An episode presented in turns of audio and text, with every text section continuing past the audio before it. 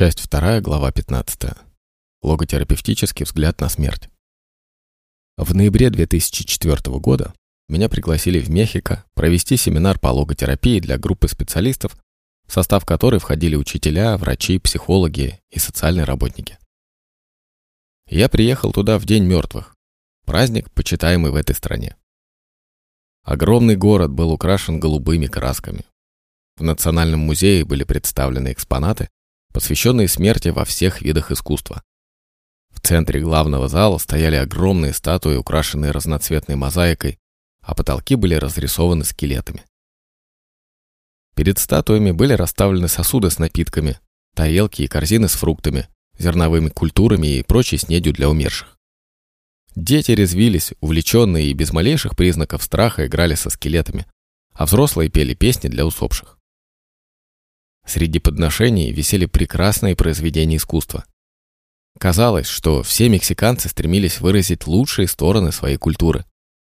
Возле музея ансамбли мариачи играли для счастливой толпы на различных музыкальных инструментах, а улицы были наполнены радостью и смехом. Я был очарован тем, что увидел, и я подумал, что отношение мексиканцев к смерти очень отличается от западного, где до сих пор принято отрицать смерть и даже избегать ее упоминания. Отношение к смерти у мексиканцев, пожалуй, наиболее близко к тому, о котором мечтали древние мыслители. Великий римский философ Цицерон, в скобках 1909, устами своего главного героя Катона-старшего, говорит, что старик, который боится смерти, представляет собой несчастного человека. Чего тут бояться? Ведь кто-то или перестанет страдать, или, возможно, даже будет счастлив. И кто может быть настолько неразумен, чтобы считать, что он, несомненно, даже если он молод, завтра будет жив.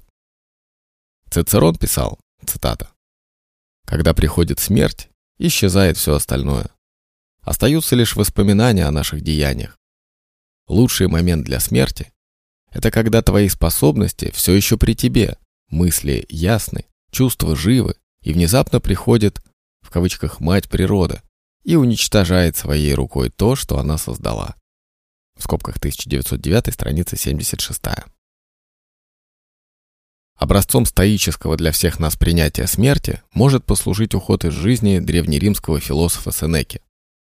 Когда император Нерон приговорил Сенеку к смертной казни, тот спокойно и невозмутимо вскрыл себе ножом вены в ванной комнате. Затем терпеливо ждал смерти, пока жизнь медленно покидала его тело.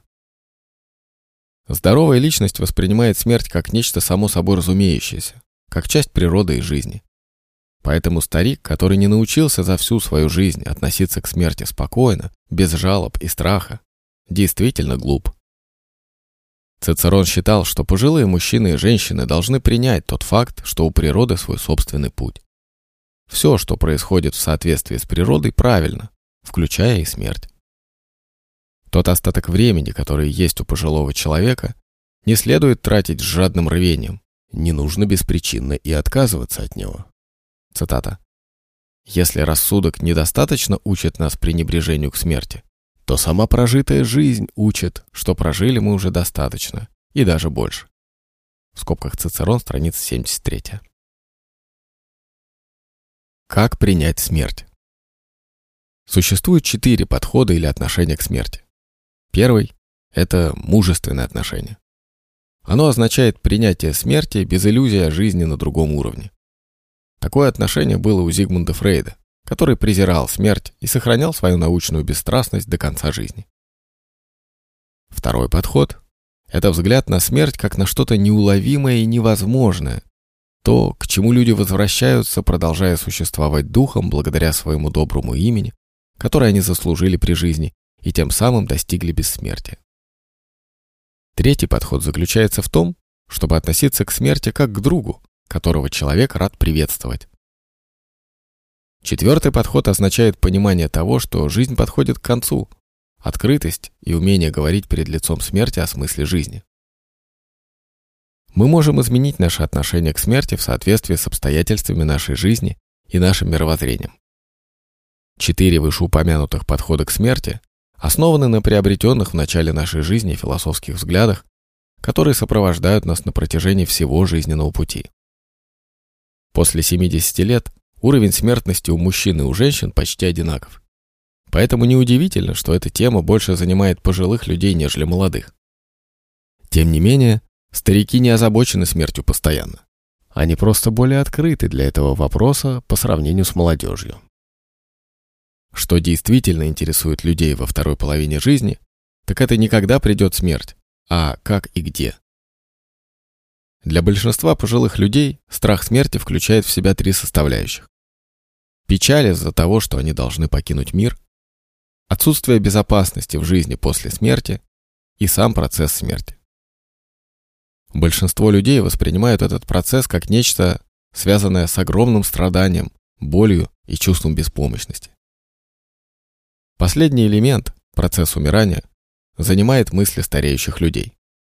Однажды Вуди Аллен сказал, что он не боится смерти, но он не хотел бы быть там, когда это произойдет. По мере того, как мы стареем, мы должны понимать, что смерть становится все более вероятной. На продолжительность жизни влияет несколько факторов, некоторые из которых человек может контролировать. Курение, генетическая наследственность или предрасположенность, семейное положение, в скобках лучше состоять в браке, и образ жизни, а именно питание, физическая активность и спорт, духовная жизнь. Есть три причины смертности среди людей после 60. Болезни, связанные с системой кровообращения, с органами дыхания и рак. Если бы это было возможно, мы все хотели бы умереть, как Моисей в Ветхом Завете. Там сказано, что он умер в 120 лет. Его глаза не были тусклыми, сила его не покинула, а забрал его, в кавычках, поцелуй смерти. Скоротечную смертельную болезнь можно рассматривать как один из наиболее легких способов ухода из жизни. Многие хотели бы умереть так, чтобы оставшиеся в живых говорили «он» или «она» умер, в скобках «ла», мгновенно. И даже если боль не является пугающим фактором смерти, все же большинство людей рассматривают боль как нечто нежелательное и боятся ее. Есть и другие переживания, связанные со смертью, которые трудно даже мысленно представить. Депрессия, зависимость от других людей, чувство смятения, потеря достоинства, утрата подвижности, затрудненное дыхание, отказ работы кишечника, апатия. Пожилые люди во всем мире хотели бы жить как можно дольше без потерь в физическом и психическом здоровье и умереть без особых страданий или боли. Старики предпочитают умирать в собственных домах и на собственных кроватях, в окружении любящей и поддерживающей семьи. Но шансы на это не очень высоки. Только у трети всех престарелых людей исполняется это желание. Остальные умирают в интернатах и больницах. Каждый человек хотел бы умереть в соответствии с этимологическим смыслом слова «эвтаназия», которое означает «хорошая смерть», то есть смерть с достоинством и без страданий. Если бы старение воспринималось пожилыми людьми как счастливый период в их жизни, если бы для всех стариков были удовлетворительные условия жизни в целом, то можно было бы без страха подходить к самому факту смерти, воспринимая ее как возможность поприветствовать умершего, как мы это обычно делаем, когда кто-то уходит в отпуск, так, как будто он ушел жить в вечность, и поэтому нет необходимости оплакивать его. Тогда нам не пришлось бы думать о мертвых, как неудачниках в игре с жизнью. В идеалистическом и утопическом отношении к жизни пожилым людям стоит дождаться того времени, когда смерть будет восприниматься как нечто позитивное, когда люди будут радоваться за ушедшего как за человека, выполнившего свою миссию в жизни и ожидающего новых приключений, которые мы даже не можем себе представить. Такое отношение к смерти выразил известный хасидский раввин Симха Буним. Когда он лежал на смертном одре, а его жена плакала горькими слезами, он говорил, цитата, «Ну что ты плачешь? Всю свою жизнь я только и делал, что учился умирать». В скобках Бубер, 1976, страница 31. Середина жизни как поворотный момент. Если бы мы сравнили человеческую жизнь с Солнцем, мы бы открыли для себя картину круга. Утром Солнце встает и к полудню набирает силу. Тогда становится максимально жарко. Потом наступает переломный момент. Солнце больше не раскаляется. Оно начинает медленно опускаться, пока круг не замыкается. То же самое происходит и с людьми. Родители и учителя помогают детям и подросткам развиваться и продвигаться по жизни до тех пор, пока они не достигнут вершины карьеры сообразно своему таланту, настойчивости и немного удачи. Во второй половине жизни человек концентрируется на плавном спуске. Многие молодые люди ошибочно полагают, что жизнь имеет значение только во время подъема, когда человек движется к большим достижениям. Психолог Карл Густав Юнг считал вторую половину жизни с точки зрения развития не менее насыщенной, чем первую. Люди преследуют естественные цели, заложенные природой, и культурные. Сначала молодой человек занят созданием семьи, поиском работы и обеспечением своего социального положения. Когда этот этап заканчивается, он начинает выполнять культурную цель, реализация которой обогащает общую культуру человечества. К сожалению, в достижении этой второй цели у него нет ни помощи родителей, ни кого-либо другого. Этот процесс нужно проходить самостоятельно. Если в детстве и юности препятствием для достижения естественных целей был страх жизни, то в пожилом возрасте препятствием становится страх смерти. Тем не менее, несмотря на то, что было сказано выше, для нуждающихся все же есть помощь. Эта помощь – религия. Но она актуальна только для небольшой части человечества, для тех, кого мы называем верующими. Для этих людей вера в свои религиозные ценности служит подготовкой к старости, к смерти и к жизни в грядущем мире. Многие люди живут с ощущением того, что упустили свои возможности, Поэтому они вступают в зрелый возраст, оглядываясь назад, или, что еще хуже, застыв в одной точке и не продвигаясь вперед. Венгерский поэт Дьорть Фалуди написал балладу о таком человеке.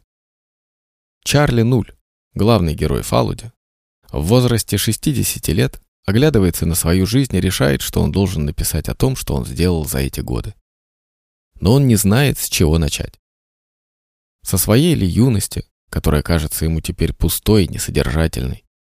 Или же со своей взрослой жизни, которая прошла без больших переживаний. Чарли помнит лишь годы, которые были полны скучной работы и незначительных событий. Теперь он чувствует, что стареет, и злится на себя за то, что упустил все возможности наполнить свою жизнь смыслом. Ему хочется вернуть бывшие мечты и страсти, которые никогда не исполнялись. Он хочет познать свое истинное «я». Поэтому он решает изложить свои размышления на бумаге. Он идет в магазин, покупает пачку бумаги и садится за стол. На следующий день его дочь, которая приходит навестить отца, обнаруживает его мертвым, склонившимся над столом. Листы бумаги аккуратно разложены. На первом написано «Моя жизнь». И больше ничего. Ни строчек, ни слов только пустые страницы. Это была его жизнь. Вторую половину жизни обязательно нужно наполнять смыслом. Смерть должна быть так же важна для человека, как и рождение. И тот, кто не готовится к ней, похож на взрослого юношу, убегающего от жизни.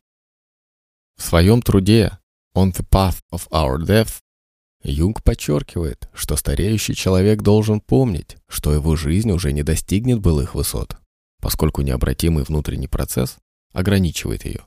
В скобках страница 17. Смерть действительно может быть ужасной, но она может принести облегчение и смыслы для другого существования, которые недоступны для понимания в данный момент.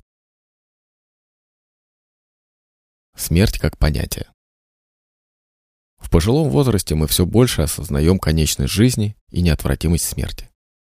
Мы чувствуем, как сокращается оставшееся время. Это чувство у каждого человека свое, ибо каждый живет и умирает по-своему. Литература, посвященная теме смерти, предлагает нам подход к этому предмету изучения с четырех точек зрения. Первое – как к попаданию в вечность. Второе – как к явлению, происходящему в соответствии с законами природы. Третье – как к событию, которое должно быть принято спокойно.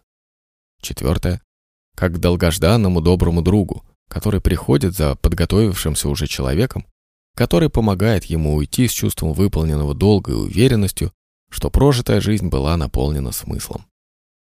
В этом случае человек не боится смерти.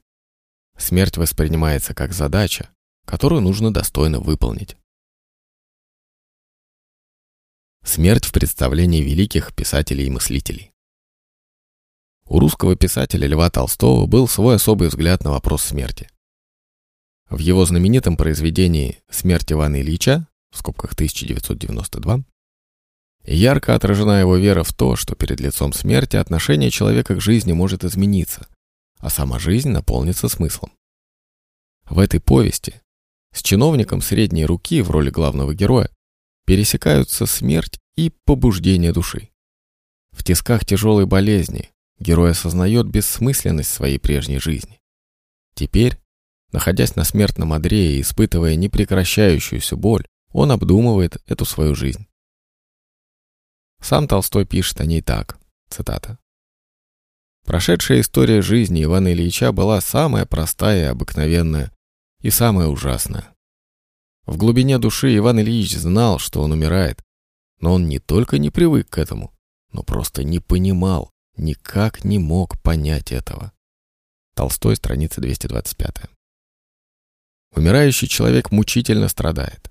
Он вспоминает счастье и любовь, и как только он перестает цепляться за жизнь, боль затихает. Страдания приносят в его жизнь понимание. Он заключает мир со своей семьей и самим собой. Духовный рост Ивана Ильича неожидан для окружающих. Он постепенно превращается в человека с внутренним достоинством. Это достоинство наполняет последние дни его жизни смыслом. Такая своего рода компенсация за всю предыдущую жизнь. Случай Ивана Ильича является собой пример концепции Франкла о самотрансценденции, о возможности человека превзойти самого себя и достичь вершины человеческого достоинства. И Толстой, и Шопенгауэр считали, что тот факт, что жизнь заканчивается смертью, заставляет говорить о ее смысле. Другие философы полагают, что само осознание конца жизни и смерти разрушает счастье человека и мешает его поиску смысла. Вера в Бога может в определенной степени облегчить тревогу по поводу смерти, а обещание загробной жизни побудит человека упорно трудиться в этом мире, чтобы заработать себе пропуск на небеса. Однако, если Бог не существует, как утверждает большинство ученых и атеистов, то весь наш мир абсурден, и сама жизнь абсурдна тоже. Наиболее трогательное и поэтическое описание смерти можно найти в ранее упомянутой книге Грабала, в скобках 1994, «Слишком шумное одиночество». Герой этого романа после 35 лет труда на гидравлическом прессе остается без работы. Его машину заменил современный компрессор, который упаковывает бумагу в 10 раз быстрее. Одинокий и несчастный, покинутый своими друзьями и приятелями, он садится на скамейку в парке и рисует в своем воображении красивую упаковку, которую его старая машина сделает для его тела. В своих последних грезах герой встречается с маленькой цыганкой, которая когда-то пробиралась в его крохотную комнатку и делилась с ним своим теплом пока однажды ее не схватили немцы и не отправили в концлагерь, откуда она больше не вернулась. Грабл пишет, цитата, «Я сидел на скамейке, придурковато улыбался и ни о чем не помнил, и ничего не видел, и ничего не слышал, потому что, наверное, достиг уже средоточия райских кущей. Так что я не мог ни видеть, ни слышать, как эти мои две цыганки, взяв под руки двоих цыган, пробежали в ритме польки слева направо сквер на Карловой площади и скрылись за поворотом усыпанной песком дорожки где-то за густым кустарником. В скобках страница 77. Логотерапевтическое отношение к смерти. Спустя почти две тысячи лет после трактата Цицерона о старости, в скобках 1909, Виктор Франкл, в скобках 1962, разработал философию умирания и смерти, которая вышла далеко за рамки идей, представленных философом античности. Главным элементом философии Франкла является психологическая и философская альтернатива восприятию смерти как лишенной смысла. Безусловная осмысленность жизни, даже с реальностью смерти, основана на анализе Франклом смысла смерти для всех людей. Франкл утверждает, что мы единственные существа на этой планете, которые знают о собственной смерти. Это знание должно пробуждать в нас чувство ответственности по отношению к жизни, а не приводить к отрицанию смерти. Это утверждение ярко подтверждает пример из практики Франкла. К нему обратился старый доктор, который похоронил в прошлом году любимую жену и никак не мог справиться со своей утратой. Как врач, он мог просто назначить себе для успокоения транквилизатор, но он знал, что это ему не поможет, и поэтому решил облегчить свои страдания, обратившись за помощью к Франклу. Франкл спросил доктора, что бы случилось, если бы он умер раньше жены. «Я даже представить себе не могу», — ответил старый доктор, — «как бы она страдала». Тогда Франкл сказал, «Вот видите, она была избавлена от таких страданий.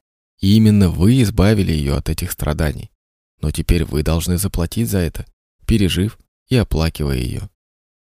Для доктора открылся смысл его страданий и смысл жертвы, которую он должен был принести.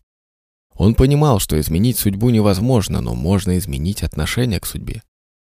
Судьба отняла у него жену, но оставила в его руках способность обнаружить в своем страдании смысл и отнестись к смерти позитивно. Доктор спокойно пожал руку Франклу и вышел из кабинета. В скобках «Человек в поисках смысла», 1962, страница 113.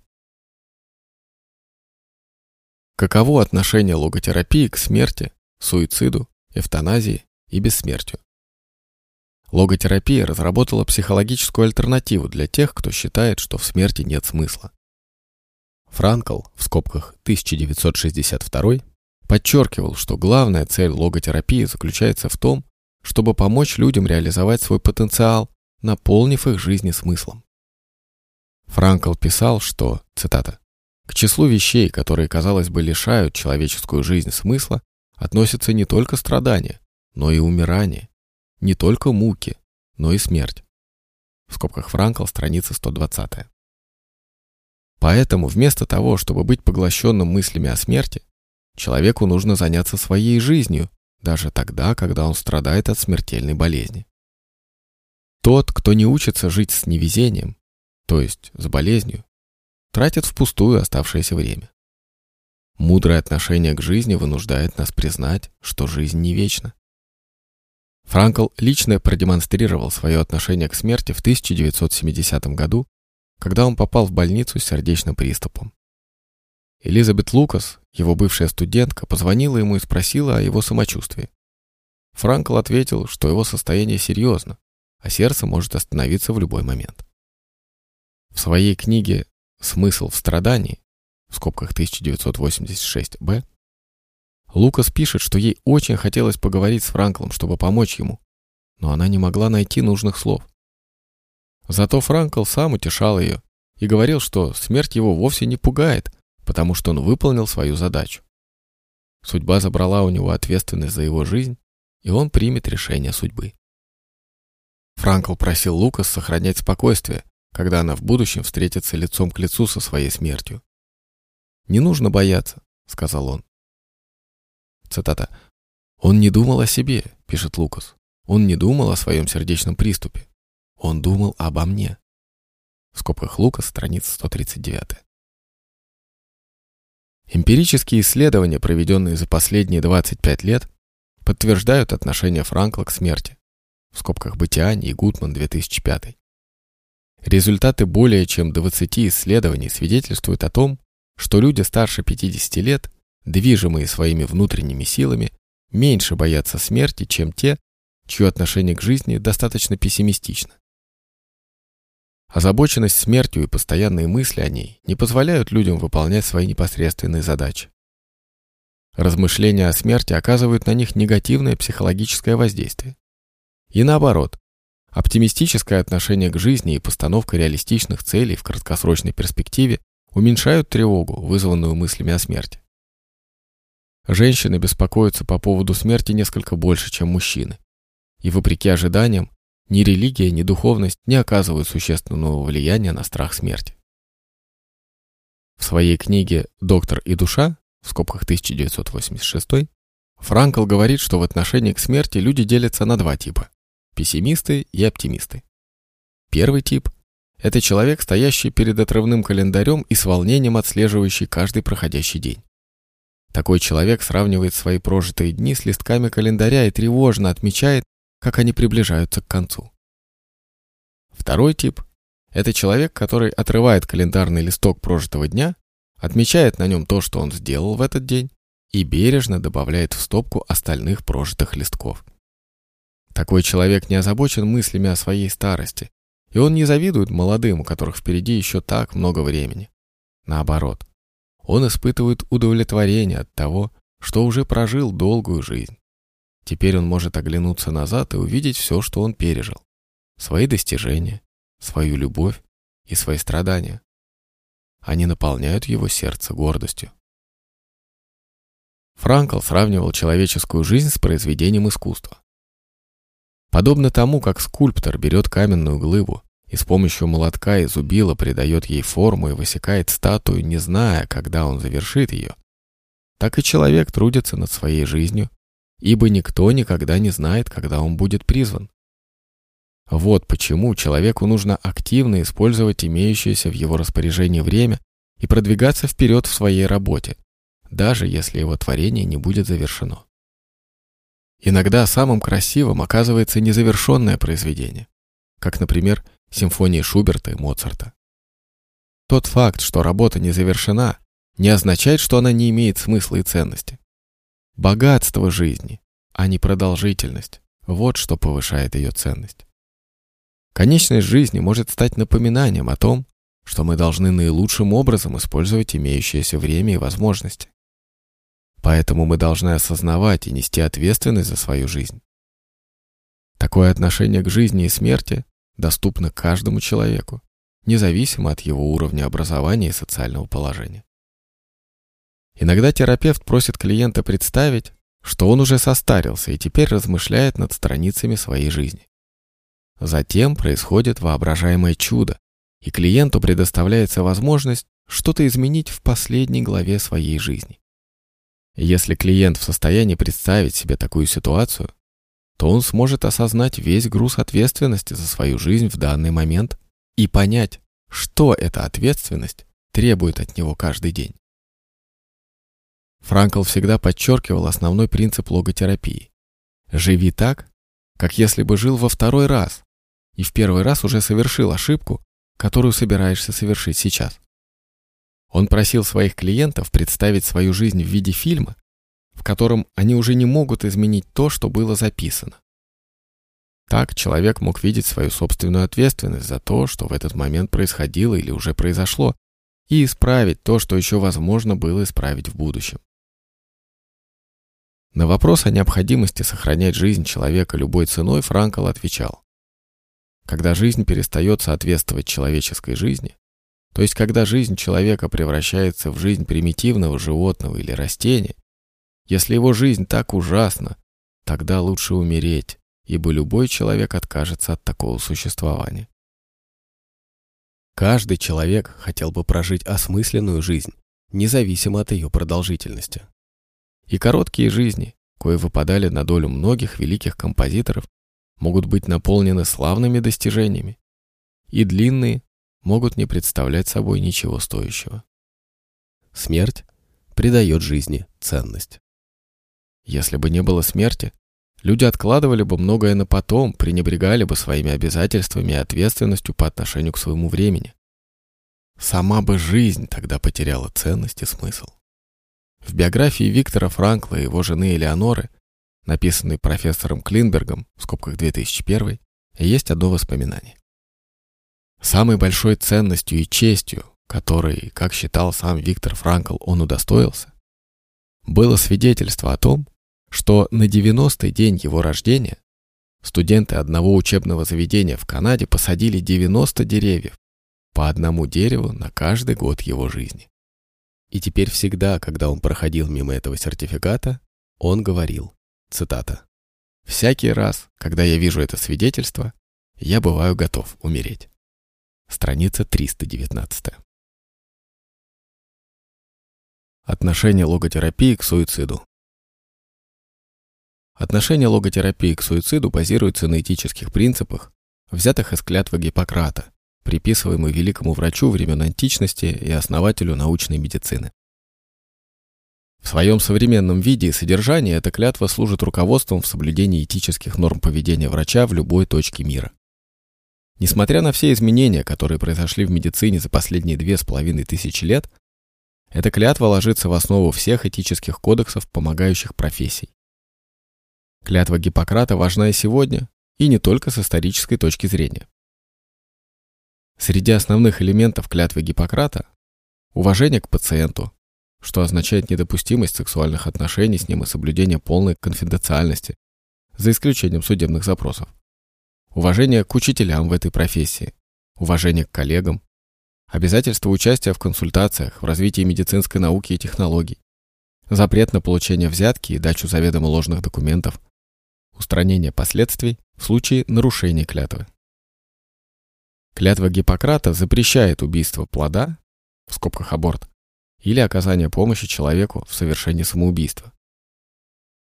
Но что можно сделать в сложных ситуациях, когда у человека поставлена на карту сама жизнь и ее смысл, как это бывает при бесконечных страданиях от неизлечимой болезни, при полной обездвиженности, при потере самоуважения или большой любви, при разорении или моральном крахе?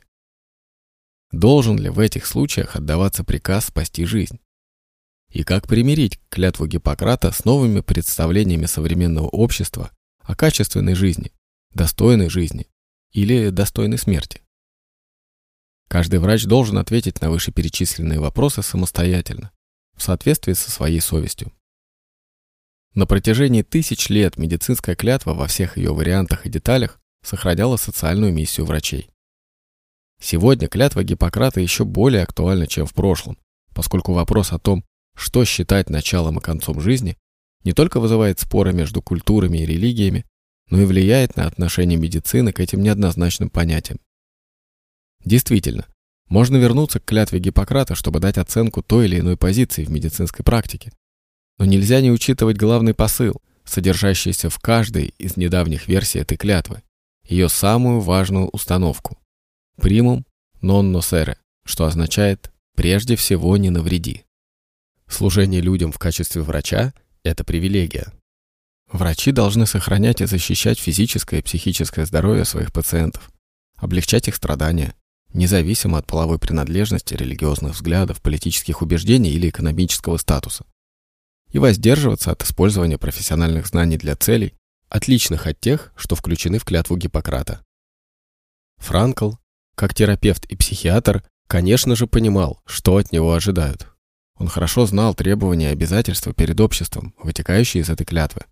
Поэтому логотерапевтическое отношение к суициду и эвтаназии Франкл строил на этических принципах, непосредственно вытекающих из клятвы Гиппократа. Анализ исследований в логотерапии и смыслоориентированной психотерапии показывает, что только 4 из 52 работ касались непосредственно темы суицида или мысли о нем среди пожилых людей. В остальных исследованиях рассматривались случаи самоубийства среди подростков и молодых людей, особенно студентов колледжа и университетов, или же среди психически больных пациентов. Согласно исследованиям, проведенным во всем мире, самоубийства гораздо чаще совершаются среди молодежи, чем среди людей, вступивших во вторую половину своей жизни. В скобках Батиани и Гутман, 2005 год. Пожилой человек, потерявший веру в свои ценности, часто чувствуют, что пришло время умирать, что нет смысла продолжать жить или продолжать страдать. Эти чувства сопровождаются мыслями о смерти. Человек, запутавшийся в кризисе ценностей, часто думает о смерти. Однако за этими мыслями редко следуют поступки, потому что смерти человек все же боится. Даже если в определенных ситуациях мы можем понять желание человека умереть, все же самоубийство не принимается ни большинством религий, ни современной психологии, включая логотерапию. Сакральность самой жизни и ее сохранение даже в самых тяжелых условиях основана на понимании того, что только в жизни можно исправить ошибку, найти смысл и добиться цели. И только живя, можно достичь высшего духовного уровня существования. Несвоевременно оборванная жизнь, по мнению психолога Юнга, означала незавершенный эксперимент. Юнг считал, что рождаясь, мы попадаем в центр эксперимента, которые обязаны завершить. Отношение Юнга к суициду созвучно взглядам Франкла, который разрабатывал теорию логотерапии, будучи врачом и психиатром. Отношение Франкла к суициду стало важным принципом логотерапии. Франкл был убежден, что даже в ситуациях, которые кажутся безнадежными, есть выход. Самоубийство всегда причиняет страдания другому человеку. И тот, кто добровольно уходит из жизни, никогда уже не сможет смягчить это страдание. Вот почему самоубийство никогда не воспринимается как благородный шаг. Человека, помышляющего о самоубийстве, следует предупредить, что этим поступком он не решит никаких проблем. Ни один врач, психиатр или социальный работник не защитит пациента от несчастья. Но людям, даже тогда, когда не все их желания выполнимы, все же можно помочь обрести осмысленную жизнь. Смысл обретают, учась и преодолевая негативные чувства. Страдания делают человека зрелым и способным справиться с судьбой. Потенциальной жертве суицида можно оказать помощь в открытии новых целей, новых задач, отвечающих на вопрос «зачем?». А зная «зачем?», можно вынести любое «как?». Это знание имеет большое терапевтическое значение, когда человек находится в психическом кризисе. Человек может понять, что у его жизни есть уникальная задача, которую только он и никто другой не сможет или не должен выполнить. Если человек осознает эту уникальность, и воспринимает жизнь как миссию, то он способен осознать ее ценности и использовать возможности, которые жизнь принесет в будущем. В книге «Доктор и душа» в скобках 1986 Франкл сравнивает жертву суицида с шахматистом, который, когда он собирается проиграть игру, сметает все фигуры с шахматной доски. Но безрезультатно, поскольку он не может таким образом решить свою проблему. Люди не могут решить жизненный вопрос, отбрасывая саму жизнь. И так же, как тот шахматист не придерживается правил шахматной игры, точно так же и человек, который выбирает добровольную смерть, нарушает правила игры жизни. Эти правила не требуют ведь от нас, чтобы мы любой ценой побеждали, но требуют, чтобы мы никогда не прекращали борьбу. В скобках страница 53. В своей работе в Венском госпитале для душевнобольных в Штайнхофе с людьми, помышляющими об уходе из жизни, Франкл помог примерно 1200 женщинам избежать самоубийства. Его метод заключался в следующем. Сначала он знакомился с личным прошлым пациентки. Затем он спрашивал у пациентки, остались ли у нее все еще суицидальные мысли. Пациентка могла ответить «нет», потому что хотела бы выйти из больницы и тогда уже покончить с собой. Тогда Франкл спрашивал, почему у нее больше нет суицидальных мыслей. Если пациентка нервничала, пытаясь избежать зрительного контакта с ним, и не могла найти никаких причин для отказа от самоубийства, Франкл понимал, что она представляет для самой себя опасность. Но если на тот же вопрос пациентка отвечала, что у нее есть семья, о которой она должна заботиться, или что у нее есть задача, которую она должна выполнить, тогда Франкл знал, что эта пациентка видит смысл в жизни и не причинит себе вреда. Когда Франкл попал в концлагерь, он понял, что его метод работает. До тех пор, пока заключенный придает смысл своим страданиям, до тех пор, пока у него есть любимый человек или важная цель, которую надо достичь, он не покончит с собой. Конечно, любой заключенный мог по-разному погибнуть в концлагере, но, не говоря уже о несчастье или плохой судьбе, такой заключенный был среди выживших. В скобках Клинберг, 2001, страница 78. Эвтаназия с логотерапевтической точки зрения. В 1987 году мир потрясла новость об убийстве беспомощных стариков в Венской больнице в Австрии.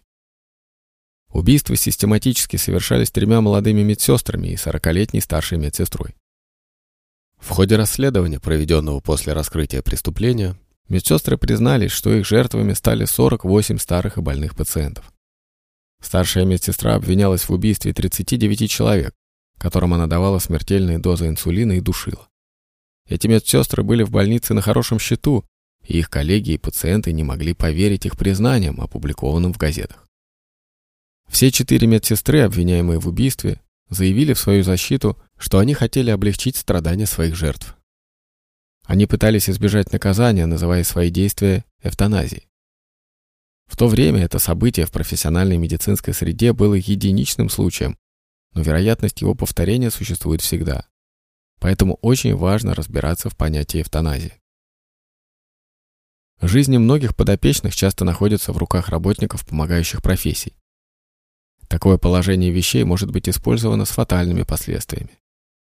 И хотя подавляющее большинство из них – порядочные и законопослушные люди, всегда остается риск, что кто-то начнет рассуждать так же, как те, в кавычках, добрые медсестры из Вены. Иногда сам пациент может обратиться к медсестре или к врачу с просьбой помочь ему умереть. И такая просьба звучит разумно, когда пациент не может больше выносить страдания. Пациент полностью осознает, контролирует свою психическую волю и понимает смысл просьбы – умереть с достоинством. Тем не менее, даже если просьба звучит обоснованно, помогающий профессионал должен соблюдать закон. Эвтаназия почти повсеместно запрещена. Но помимо закона, клятвы Гиппократа Этического кодекса данной профессии, есть еще и шестая заповедь Ветхого Завета «Не убий», в скобках «Исход», глава 20, стих 13. О правах смертельно больного человека на эвтаназию ведутся жаркие споры. В центре этой дискуссии следующие вопросы. Не лучше ли для смертельно больного старого человека умереть, вместо того, чтобы страдать от неизлечимой болезни? Имеет ли такой больной право просить врача прекратить его страдания и помочь ему покончить жизнью. Подобная просьба – это выражение извечного человеческого стремления умереть с достоинством и без страданий. В этом и заключается сегодня настоящий смысл эвтаназии. Логотерапия ни по каким причинам не принимает в кавычках «милосердное убийство». В своей первоначальной интерпретации эвтаназия означает отношение к смерти. Автор этой книги не ставит задачу углубляться в вопросы активной или пассивной эвтаназии или в вопросы о том, имеет ли пациент право контролировать свою смерть.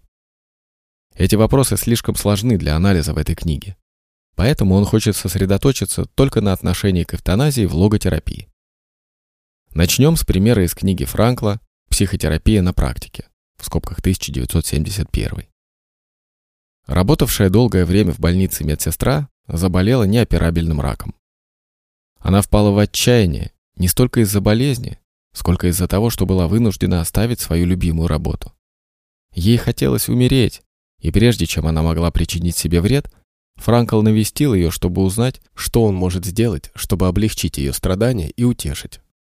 В беседе с ней он говорил о том, что усердно и много работать может любой человек, но вот страдать с достоинством умеет далеко не каждый. Франкл объяснил ей, что теперь ей предоставляется возможность показать другим пациентам, что смысл жизни не заключается в том, чтобы отдавать себя целиком тяжелой работе. Ведь если бы это было так, то никто из беспомощных пациентов и инвалидов не имел бы права на разумное существование. Была еще одна вещь, которую эта медсестра могла сделать для других. Служить образцом для подражания и умереть с достоинством. Спустя неделю медсестра умерла. В самом узком смысле слова эвтаназия означает облегчение страданий с помощью лекарств. Эта практика рассматривается всеми врачами как, в кавычках, «фактическая» и в таком аспекте не вызывает никаких споров. Проблема с эвтаназией заключается в том, чтобы оборвать жизнь, которую врачи сочтут ненужной для человека. Логотерапевты считают, что врачи не имеют права принимать решения о жизни и смерти. Ни один доктор не может взять на себя функции Бога. Если предоставить врачам право решать, в какой момент жизнь другого человека становится бесполезной, даже если этот человек считается с медицинской точки зрения неизлечимым, то тогда врачи будут наделены властью, не имеющей отношения к медицине. Именно поэтому логотерапия яростно противостоит любой форме эвтаназии. Некоторые политики, журналисты и эксперты по связям с общественностью пытаются оправдать эвтаназию в случаях тяжелых психических заболеваний, считая, что таким больным лучше умереть, чем страдать, а обществу выгоднее направить ресурсы, используемые для ухода за ними, на другие нужды. Франкл полностью отвергает подобные предложения и приводит убедительные для этого причины. Прежде всего, что значит у пациента неизлечимая болезнь? Он поделился следующим случаем из личного опыта. Тяжело больной молодой человек очень долгое время лежал в больнице. Его кормили через трубку в носу. Что можно ожидать в такой ситуации? Разве было бы не лучше, чтобы пациента усыпили? Но жизнь дала свои ответы на эти вопросы. Однажды молодой человек приподнялся в своей постели, сел, попросил еды, затем встал с кровати, чтобы размять ноги и вообще вел себя абсолютно нормально. Очень скоро мышцы в ногах окрепли настолько, что через несколько недель он покинул больницу и вернулся к своей работе. Этот пациент позже начал читать лекции о своем пятилетнем пребывании в больнице. Все эти годы он наблюдал за людьми, за поведением врачей, медсестер и других пациентов. Если бы его, в кавычках, приговорили к эвтаназии, он бы лишился своей новой жизни. Те болезни, которые сегодня считаются неизлечимыми, завтра могут оказаться легко преодолимыми с помощью новых лекарств. И кто может с уверенностью сказать, что в данном случае ничего нельзя сделать? Кто мог представить себе сто лет назад, что определенные формы психических заболеваний можно будет излечивать или хотя бы смягчать? Франкл возражал против оправдания эвтаназии при неизлечимых болезнях. Он утверждал, что мы не обладаем достаточными знаниями о людях и о болезнях, чтобы с уверенностью говорить о невозможности излечения пациента. И кто дает врачам право играть роль Бога? Кто дает им право быть судьей? Со времен Гиппократа у врача было две цели. Вылечить, когда это было возможно, и облегчить страдания, когда вылечить было нельзя. Поэтому врач не имеет права, по сути ему запрещено решать, стоит ли жить человеку, даже если он страдает неизлечимой болезнью. Многие врачи могут засвидетельствовать случаи, когда пожилые пациенты с острой болью умоляли их прекратить страдания через эвтаназию, а после кризиса возвращались домой счастливыми и полными планов на жизнь. Если бы эти пациенты могли слышать себя в тот момент, когда их привозили в больницу в тяжелом состоянии, они бы не поверили своим ушам. Они бы не узнали самих себя, плачущих горькими слезами и умоляющих о смерти во что бы то ни стало. Отношение к бессмертию. Человек помышляет о бессмертии и забывает помыслить о смерти. В скобках Милан Кундера, 1990, страница 74. Никому еще не удавалось начать жить заново, потому что мы никогда не найдем ту губку, с помощью которой сможем стереть расписание нашей жизни. В скобках Анчел, 1999, страница 128. Джонатан Свифт, в скобках 1667-1745, сатирик, эссеист, поэт и автор политических памфлетов, более известен, возможно, благодаря своей замечательной книге «Путешествие Гулливера». Во время третьего путешествия Гулливер встречает странных существ – струльдбругов. У этих людей, родившихся на острове Лагнеге, на лбу есть специальная отметина – круглое красное пятнышко над левой бровью. Знак того, что этот человек никогда не умрет. С возрастом цвет пятнышка меняется. Когда Струльдбрук достигает возраста 45 лет, красный кружок становится черным и вырастает до размеров монеты. Дети Струльдбругов похожи на других детей. Всего среди них насчитывается не более 1100 бессмертных. Когда Гулливер выражает желание стать таким же бессмертным, чтобы, обретя вечную жизнь, совершать великие дела и рассказывать будущим поколениям о чудесах природы, Вселенной и истории, лагнешцы спешат объяснить ему, как он неправ. До 30 лет Струльдбруги мало чем отличаются от других людей. Но постепенно они становятся мрачными и угрюмыми, а их меланхолия растет до 80-летнего возраста, который во времена Гулливера считался пределом человеческой жизни. Гулливеру рассказывают обо всех трудностях, с которыми сталкиваются постаревшие Струльдбруги о боли и страданиях, которые бесконечно обременяют их существование из-за их бессмертия. Они не способны на дружбу и лишены доброты и милосердия. Струльдбруги полны зависти, страсти и стремления к удовольствиям, которые им уже недоступны. Они завидуют тому, кто может умереть, потому что тот перестает страдать.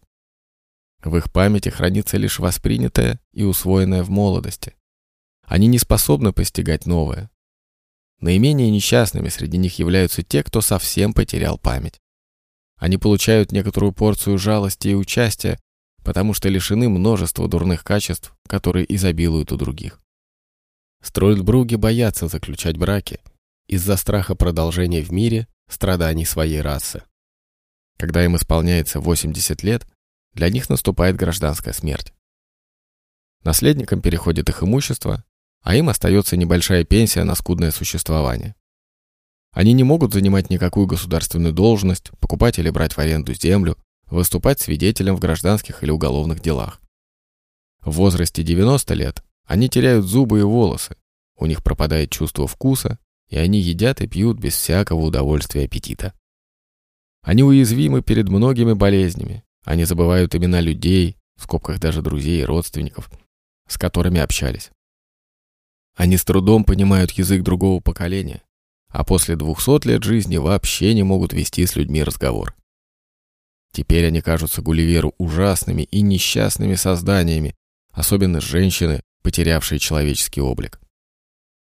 Свифт высмеивает стремление человека к бессмертию и пишет, что читатель, несомненно, уже понял, что после увиденного и услышанного горячее желание вечной жизни у Гулливера поостыло.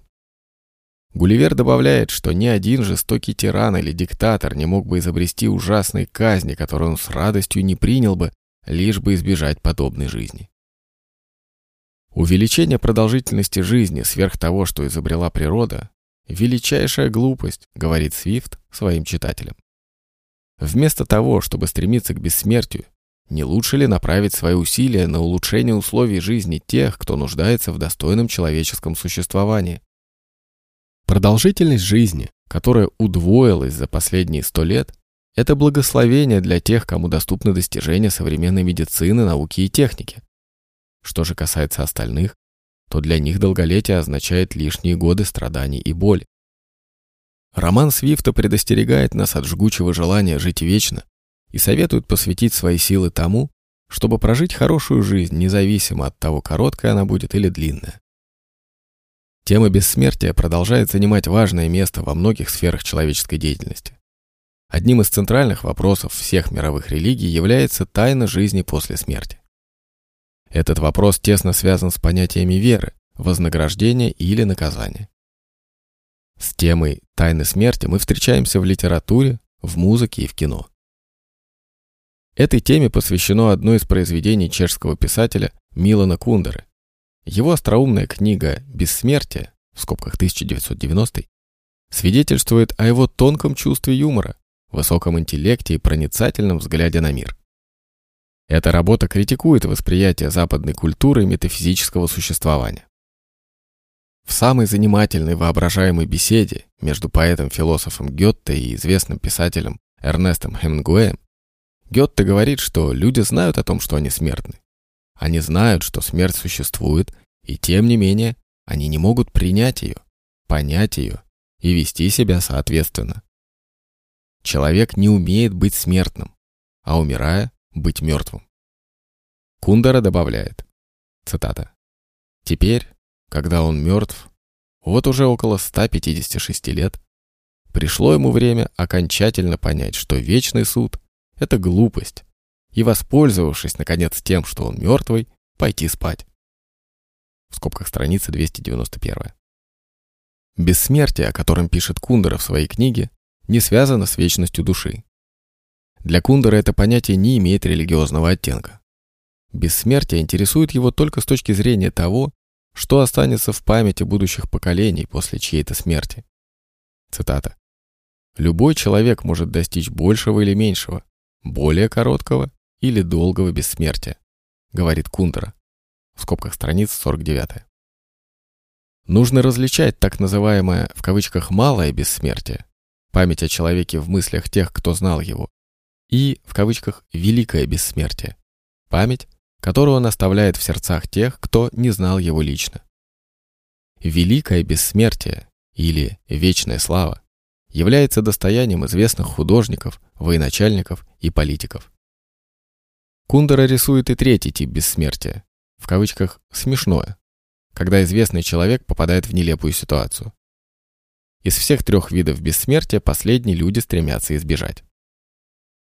«Жизнь человека подобна часам», — говорит Кундера. До определенного времени смерть, поскольку ее не видно, кажется далекой и недостойной внимания. Это первый и лучший период нашей жизни. Но потом, внезапно, мы начинаем видеть смерть прямо перед глазами, и мы не можем перестать думать о ней. Смерть остается с нами.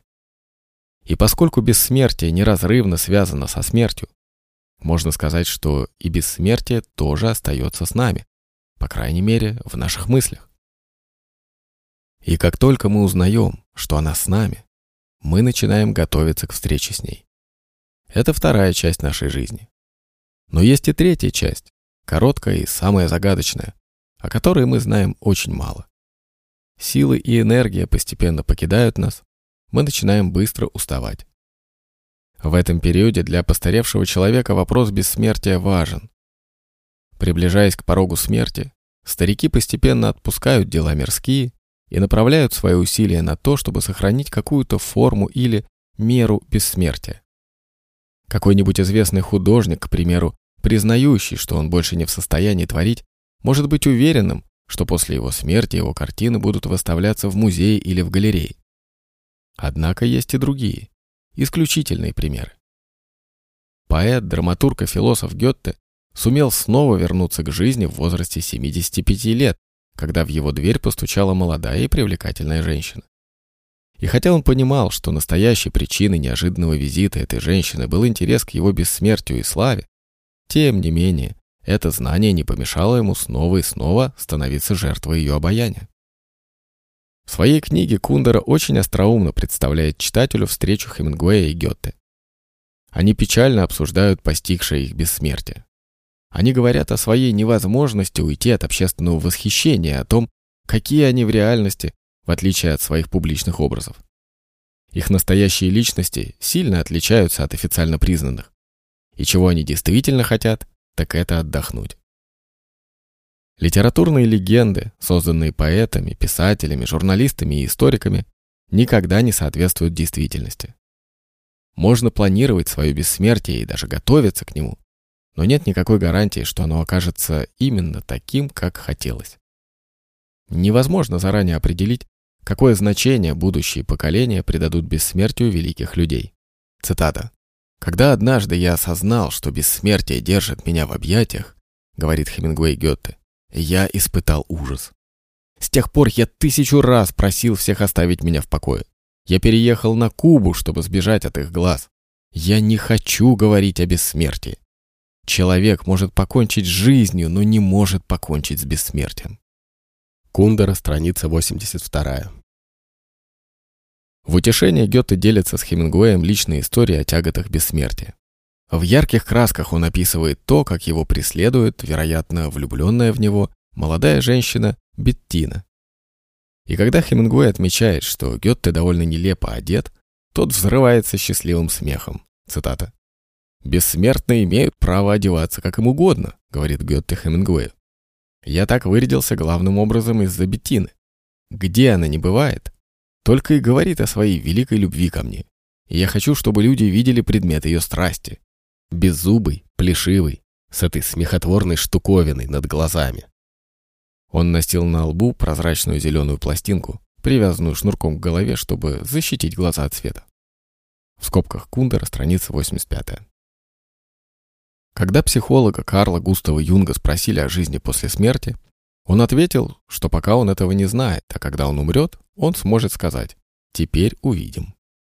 Но пока он здесь и жив, он может говорить только о том, что он должен сделать здесь и сделать как можно лучше. В скобках 1997. Многих людей не привлекает тема бессмертия вовсе. Их даже пугает мысль о том, что им придется десятки тысяч лет восседать на облаке и перебирать струны арфы. Некоторые настолько устали от жизни, что предпочли бы небытие любой другой форме существования. И в большинстве случаев тоска по вечной жизни бывает мимолетной.